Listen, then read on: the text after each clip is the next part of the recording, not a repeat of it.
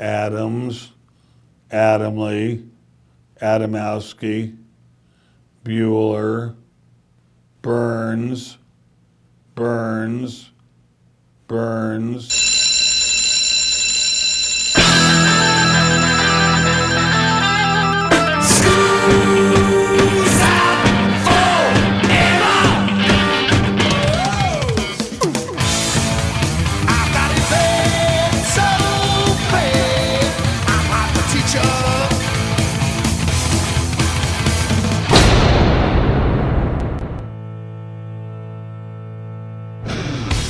It's time for school, Rock School, with your hosts, Dr. Joe Burns. What you had in the White House was Jackie Kennedy actually throws a twist party.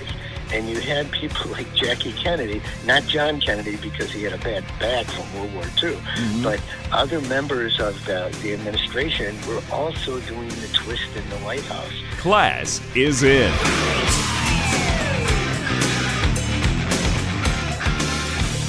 This is the Rock School Radio Show on the Rock School Radio Network. My name is Joe Burns, and I'm standing in an empty studio. I'm sorry, Tammy is not with us this week, which means we've got another guest. This time, we'll be speaking with a rather famous name in the world of music research Richard Aquila. If the name sounds familiar, well, you probably know him as the former host of NPR's Rock and Roll America. But he's also a professor emeritus at Penn State University and an author, which is why we're speaking with him. He's got a new book, Rock and Roll in Kennedy's America A Cultural History of the Early 60s. I really enjoyed it, and I think you will too. So, let's talk with Richard Aquila on Rock School. On the phone with me, Richard Aquila. You may know him as the name that was once NPR's Rock and Roll America host. However, he's going to spend some time with us today talking about his brand new book, Rock and Roll in Kennedy's America A Cultural History of the Early 1960s. And I have questions. Richard, thanks for being on the show. My pleasure. Wonderful. Hey, on a personal note, while we're just getting underway, you are a professor emeritus at Penn State University, yes? Correct. Right. My father is a Penn State alumni. I oh. I have more pictures of me sitting on that Nittany lion as a young person than than absolutely should have. So. All right. Yes. First off, That's, that's quite a tradition. it? it is. First off, I just want to talk an overriding idea. Okay. This this idea of Kennedy's America. We're not talking about a tremendous amount of time. You lead up to it, you talk about after. But Kennedy's America was this three, three and a half year space, and for some reason it in history jumped out at you. What was so glorious about the Kennedy years and music? A couple of things I, I would say, Joe. Uh, one of them is you got to put it into perspective in terms of what comes before John F. Kennedy. What we're talking about is Kennedy was the youngest elected president in American history, 43 years old at the time. He follows Dwight Eisenhower, who at the time was the oldest uh, president in American history. And if Eisenhower came across in the 1950s as a grandfatherly figure, John F. Kennedy is just the opposite. He's this youthful guy, uh, great hairdo, refused to wear hats because he didn't want to mess up his hair, uh, would go out on weekends and play touch football with his brothers and go out sailing and do other types of things like that. And he really sort of captured uh, the image of the United States during that time.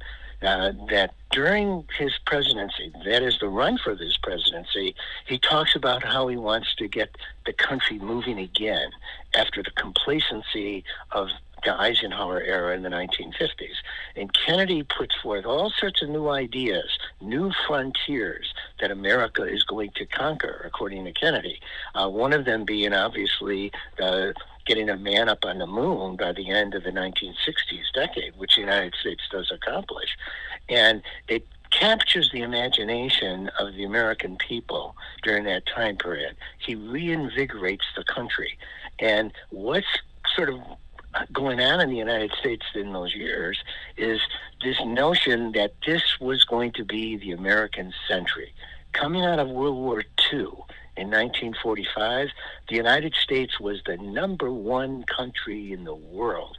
No matter how you wanted to judge it, whether it was based on military strength, whether it was based on the economy, whether it was based on technology and science, no one could touch the United States. And the idea was we can accomplish anything we set out to do. And captures the spirit of America during those years, as well as the youth culture during those years, too. Here's my story, it's sad but true. It's about a girl that I once knew. She took my love, then ran around with every single guy in town.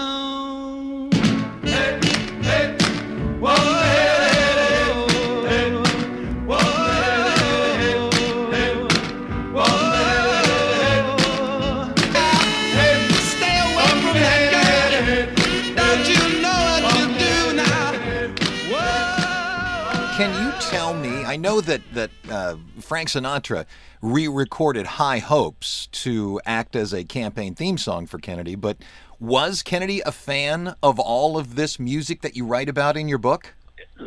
Well, let me answer that by throwing out something I mentioned in the book, and that is during the twist. When the twist hits, uh, what you had in the White House was Jackie Kennedy actually throws a twist party, and you had people like Jackie Kennedy, not John Kennedy because he had a bad back from World War II, mm-hmm. but other members of the, the administration were also doing the twist in the White House.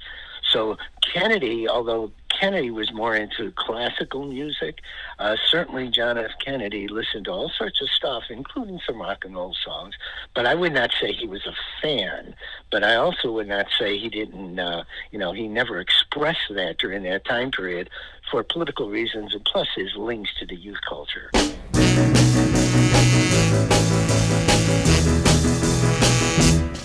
on, baby. Let's do the twist.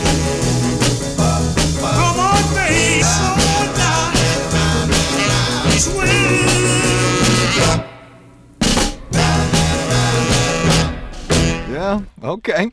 All right. Let's get straight back to rock and roll as you talked about it. I loved your chapter that went over girl bands. It- oh, thank you. It may be Phil Spector's greatest achievement, although you may argue with me whether Phil Spector came up with them. I always go back to the Ronettes, and I think, and I'll just comment on this, I think girl bands were invented for girls, which led to boy bands were invented for girls. I think that's why it had such success. The the girl bands were where women finally saw themselves, young women, as creating. Am I right about that? Is that the, the success of the girl bands?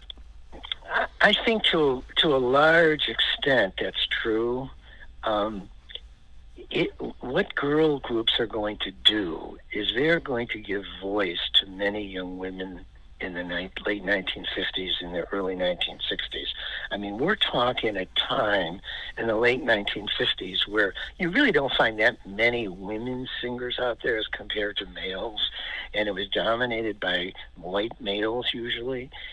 But what's going to happen by the late 1950s and early 60s with the coming of rock and roll is the equation begins to change. And what we see is as things are changing in the United States, as I talk about in the book, that what's going to happen is more and more women are going to have opportunities to sing, whether it's pop music or country music or rhythm and blues or whether it's this new form of rock and roll. And it's providing those kind of opportunities. Uh, I, I would add though not only does it give voice to young women during that time period but it also attracted the interest of young males too. Mm-hmm. I mean, watching some of the girl groups that were performing, not so much with early girl groups like the Chantels or the Shirelles, because their image was rather sedate. They dressed in cocktail dresses when they performed and so forth. But then all of a sudden, and you mentioned Phil Spector, all of a sudden here come the Ronettes. Mm-hmm. And the Ronettes are wearing these tight skirts, their hair is teased, and they're really shaking on the stage and doing all sorts of stuff along those lines. And if if many young women were interested, you can make the argument that a lot of young guys were even more interested Yeah. because of the, the sexuality of the Ronettes Yeah, but for a different reason, right? for different reasons. Hey, this is a great song. They're singing? Go- Really? Go ahead. I wanted to move into a different area. You talk a good bit, and I think you have to in the book, that race was a part of Kennedy's America. But one thing you do bring out, and it's not one specific paragraph, it, comes here and there and here and there, was that it seemed that there was a tremendous amount of cross in that country was sung by African American artists, and people enjoyed music, whereas they wouldn't have sort of associated. Obviously, there was some problems, but it seemed to be that no matter who sang it, a good song was a good song. And I think you suggested that this was a way to at least get started talking about race relations. Yeah, and, and what I find is very interesting as I was doing that book and doing research on and everything else, sometimes, uh, like going to a school, uh, in history classes, we would always hear about certain landmark uh, decisions, whether it's a Supreme Court or, or events that are going on. And when people talk about gains in civil rights, for example, they'll talk about Martin Luther King Jr. and the Southern Christian uh, Leadership Conference and marches on places like Selma or Birmingham, and they'll view those as landmarks in the march toward more civil rights in the United States. Uh, I would argue that other things are certainly happening sort of at the grassroots level as well, that for the first time on a large scale, you're going to have more African Americans singing, making the top 40 charts by the early 1960s than you ever had before in American history. And what you had, let me, give you uh, specifics on that, okay? In 1960, uh, the African American population of the United States was approximately 11%. The number of blacks who had top 40 hits in 1960 was 30% of those hits were done by African Americans. By 1963, it jumps up to almost 37% of the hits on the charts were done by African Americans. Now, that seems to suggest that what's going on here is there are more and more opportunity for African Americans throughout American society and culture. And you'll see the same thing going on, whether it's baseball during that time period or whether it's in, in movies. You see that occurring as well. And rock and roll is sort of leading the way in terms of public entertainment when you're seeing the number of black singers who are making the charts. The other night as I lay sleeping. Oh, I dream I held you,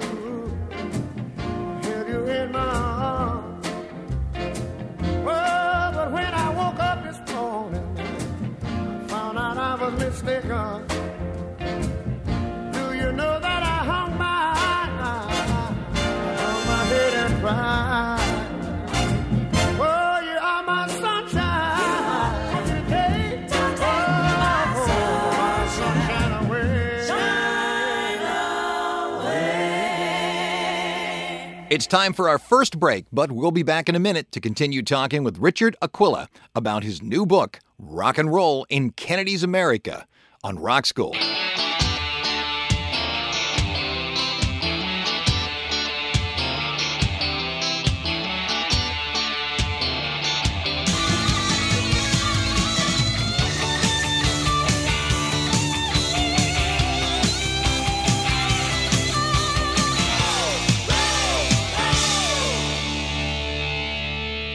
Let me take a hard left hand turn.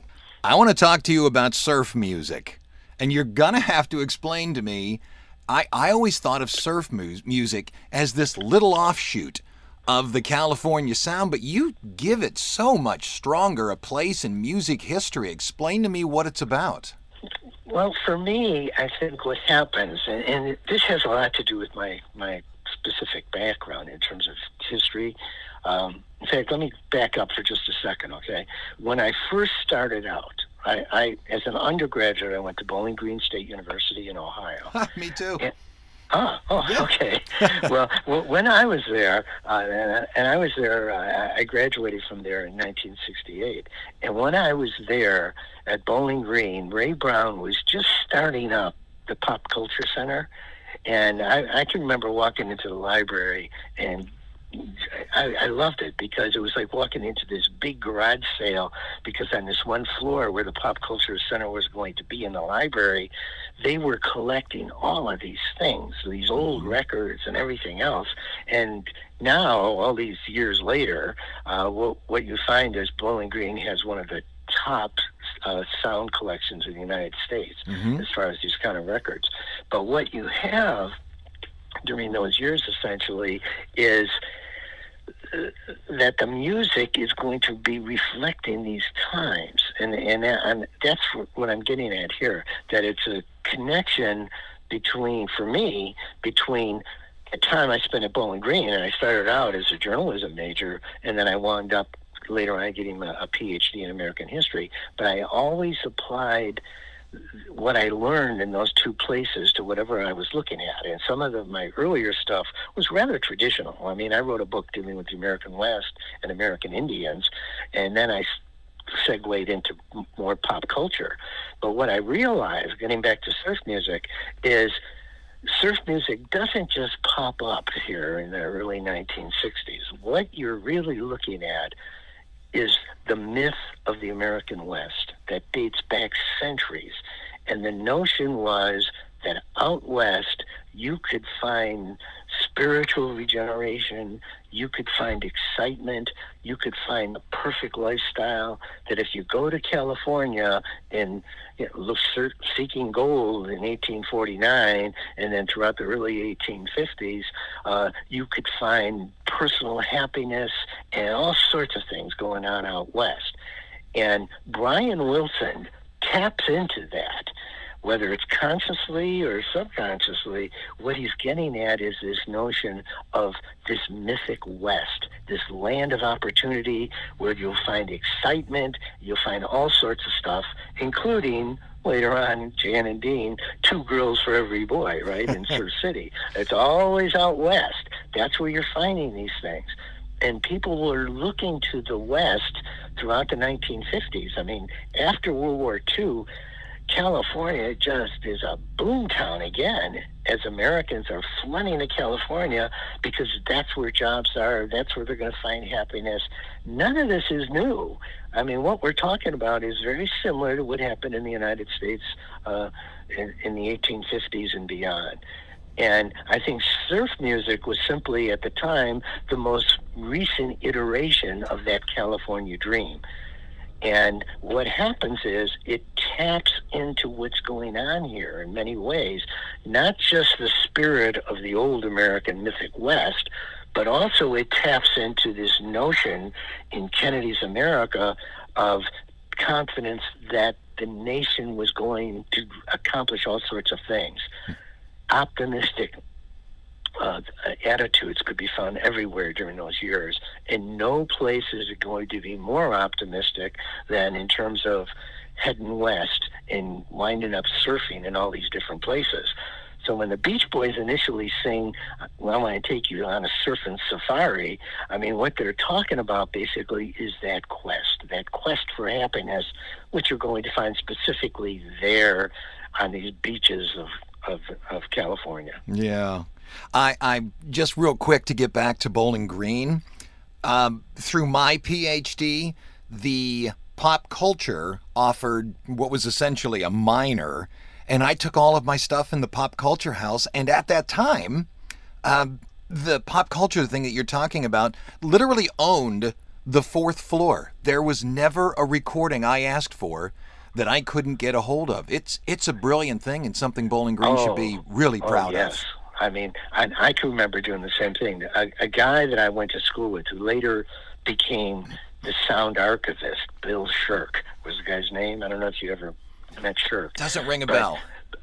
Bill Schurk, uh, he and I had this thing going back and forth where I would try to quiz him on these things, and I'll say, "I'll bet you didn't have this song." And he go, "Oh yeah, yeah, we got that." And he'd haul out these really obscure albums uh, that I was talking about sometimes, or songs that I was talking about. So yes, it was a wonderful place for anybody who was interested in music and popular culture.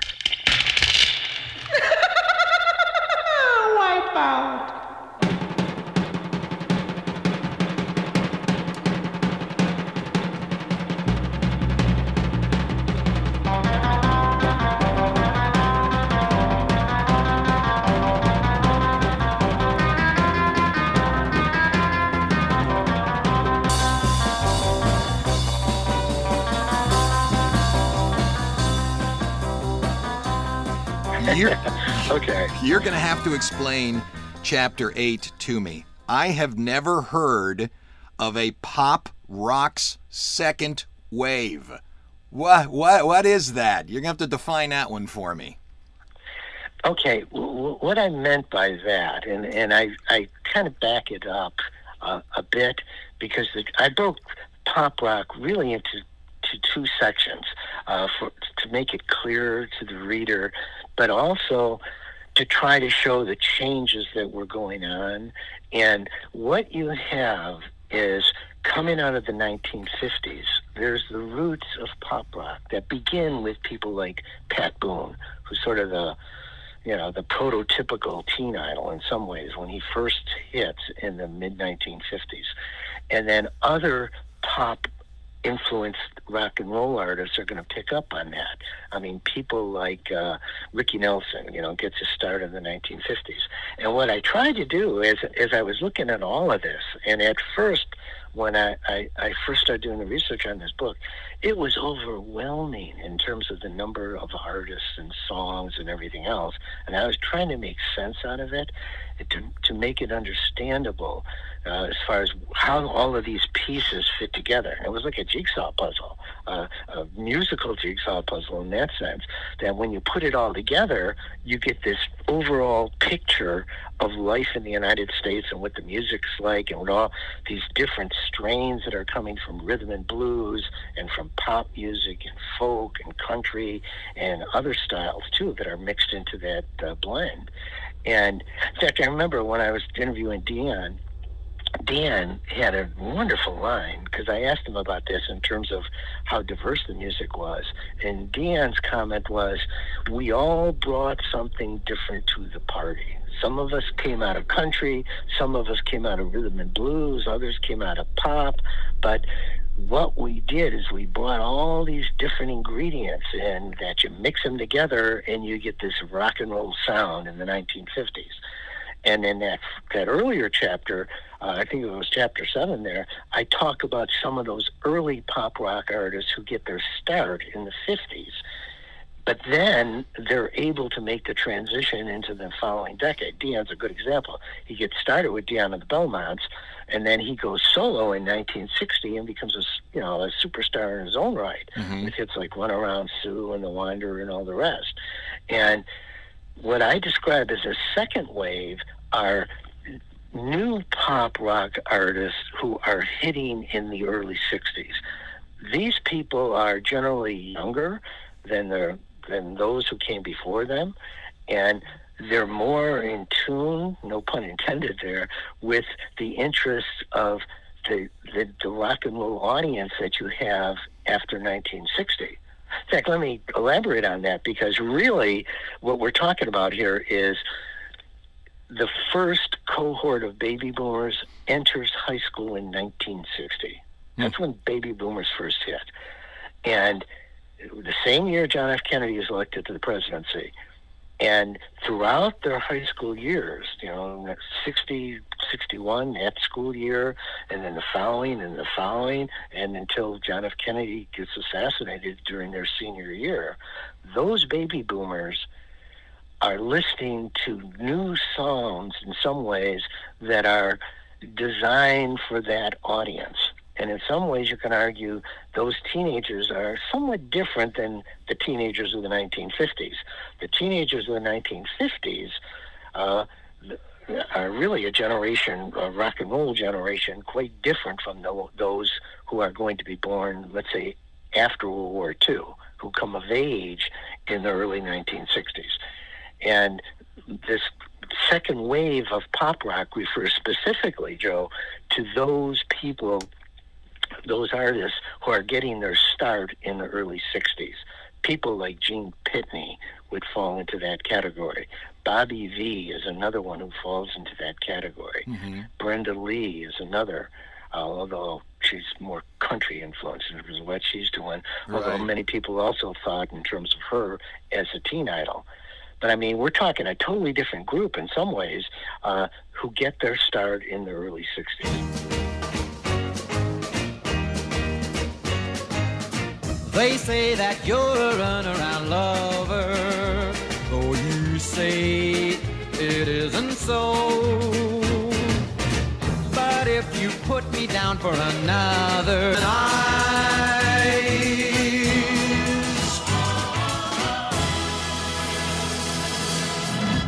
I have, you're a history guy. I have uh, a lot of friends in the history department. In fact, they've generally named me an honorary member of the history department, and a lot of these books that I get end up in their hands. There's a fella who is a Kennedy researcher, and he said, ask him this question. So I'll just, I'll give it to you the way I remember him saying it to me. There would not have been such a strong British invasion had there not been the Kennedy assassination.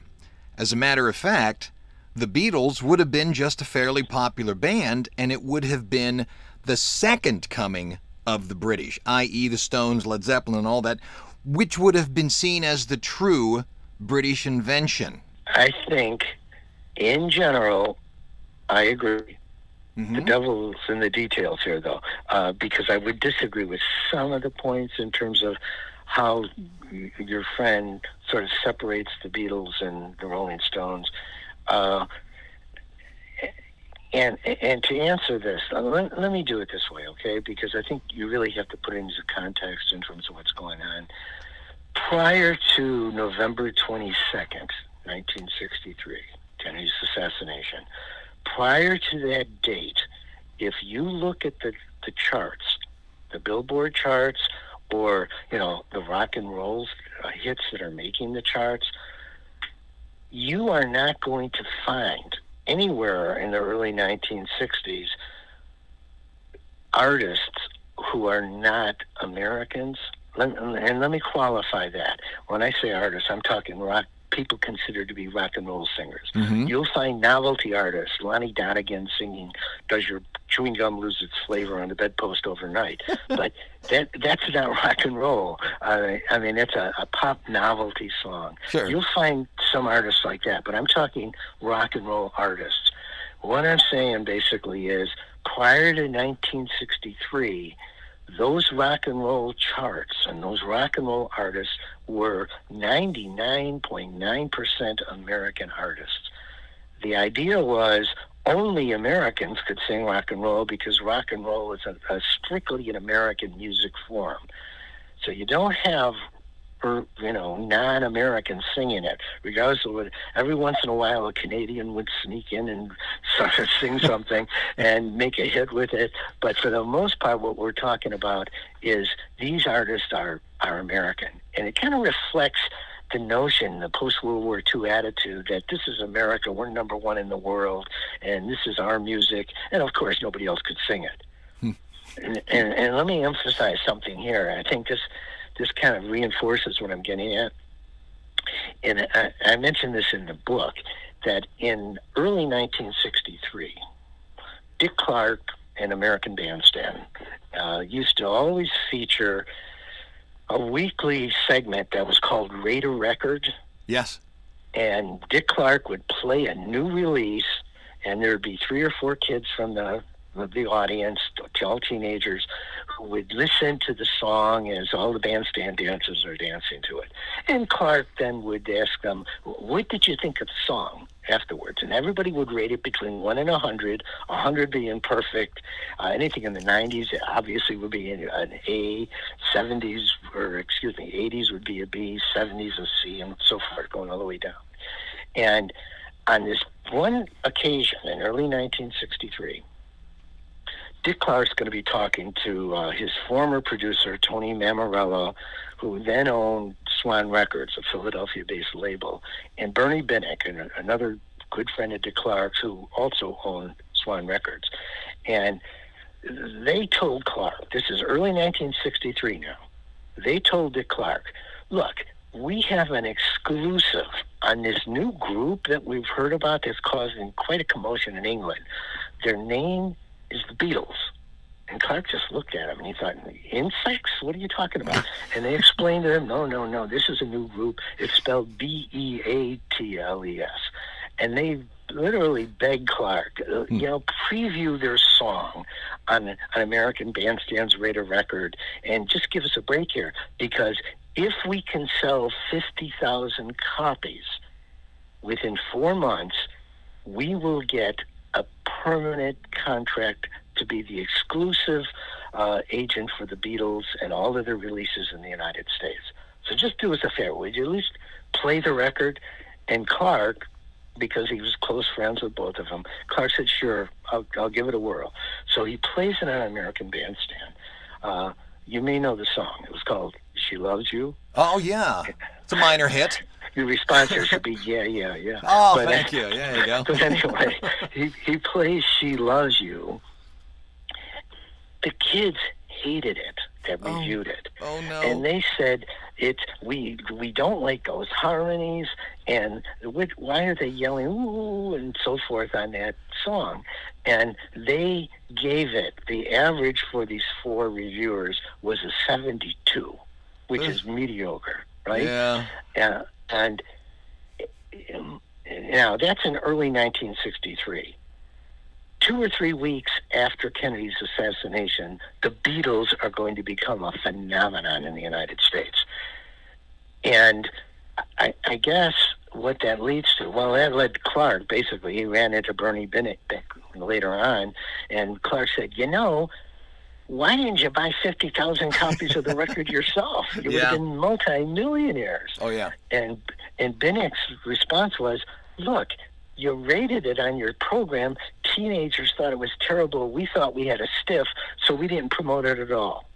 So we lost out." Is what it amounted to. Yeah. Now, all of that leads to the question: If the Beatles and all these other artists couldn't make it in early 1963 or before, why all of a sudden in late 1963 and then even more so after January of 1964 do you have this eruption of this British rock invasion? And like your friend I would make the argument what the tipping point is Kennedy's assassination. Mm-hmm. She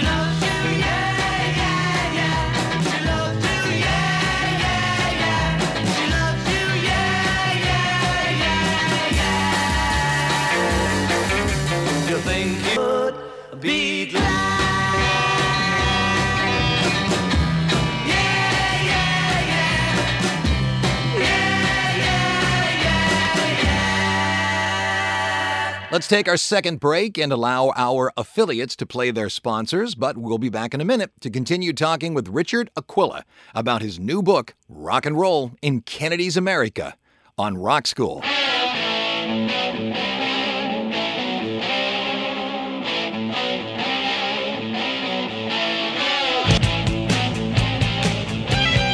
Do me a favor and bring the war into rock and roll. Now, when I say the war, obviously there was Vietnam, Bay of Pigs, Cold War, and you go into this into the book. So bring the war into the music of the day.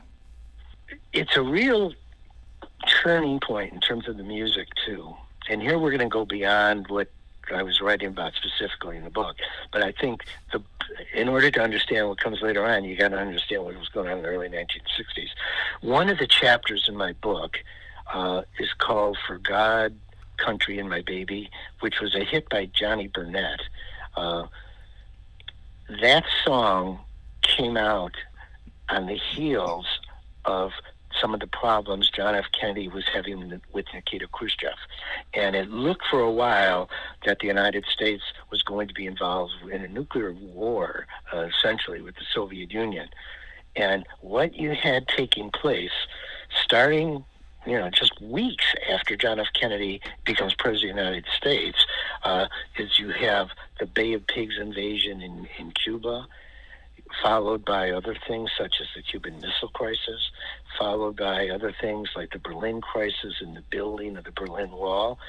Every one of those instances had the United States and the Soviet Union squaring off against each other. And what you had in those in each one of those cases is the American people, uh, you know, the consensus behavior during that time period supported the president of the United States and were and were willing to do what was necessary to stop the spread of communism, to contain it, using the the, the language from that era, and even if it meant going to war.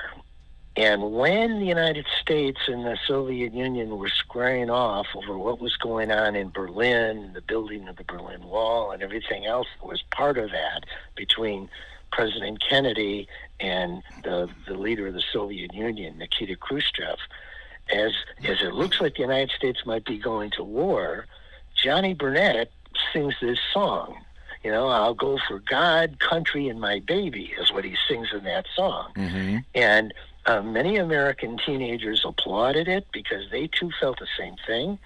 Bo Diddley, during that same time period, uh, came out with a song called Mr. Khrushchev. And in it, he directs it to Khrushchev to an extent, but also to to American teenagers. And basically, what he's say, what he's saying is, "Come on, we've got to we got to help out the president, President Kennedy here," and he's encouraging young Americans to enlist. Now that's a very very different mindset. That if you fast forward to 1968, Yeah. you're going to find just the opposite in terms of many teenagers. And what's going on is that entire Cold War culture is going to slowly but surely unravel after the death of John F. Kennedy. And by the late 1960s, America is a very different country with a different zeitgeist that is a different mood than America of 1961. And what happens is, as all of that optimism that was going on in the early 60s, that things were going to get better, the United States was going to achieve all of its goals and its principles of life, liberty, and justice for everyone. All of that, after Kennedy's death, comes under attack. And what's going to happen in the United States is a lot of those movements that began optimistically, peacefully in the early 60s, those things are beginning to unravel by the late 60s.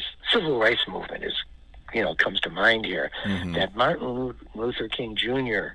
and the civil rights movement, you know, the notion of we shall overcome, that someday we're going to do this and we're going to do it through peaceful marches. All of that is coming under fire by the late 1960s when black power and violence uh, and other types of civil unrest is going to hit, displacing some of that early optimism of the civil rights movement. The same thing happens to the youth culture. Things begin rather optimistically, even after Kennedy's death.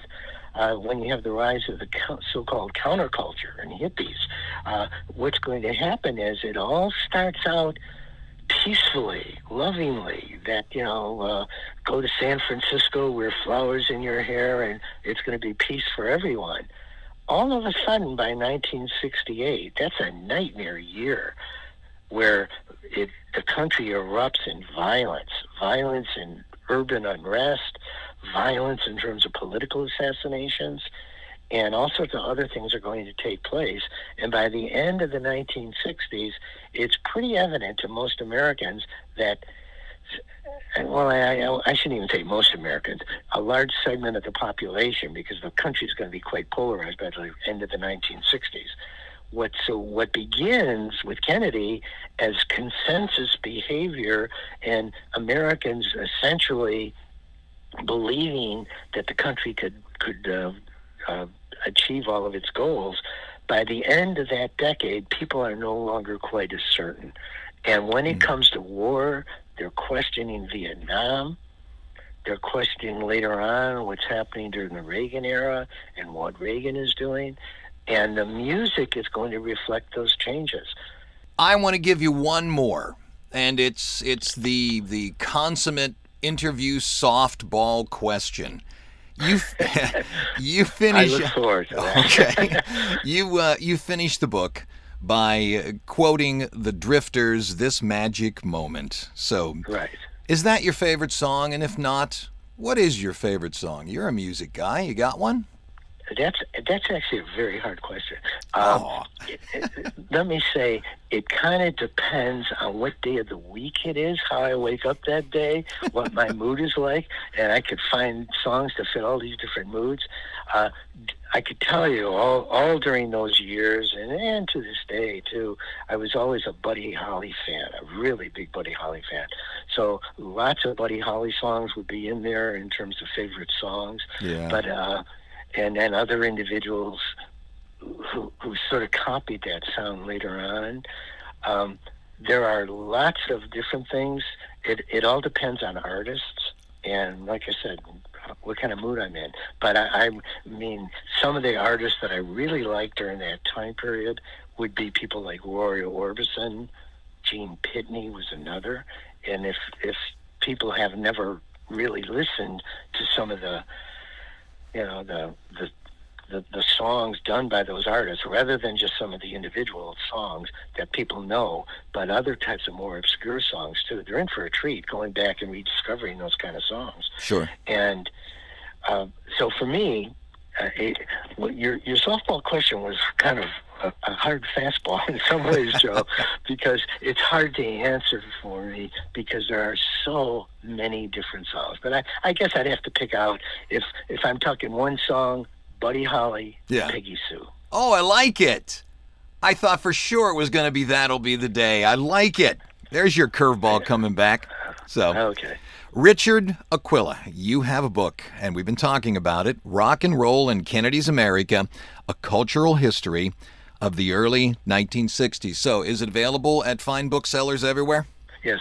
Richard, thank you so much for taking an hour of your life and uh, talking with us here on the Rock School Show. Thank you. My pleasure too, Joe. Nice talking to you.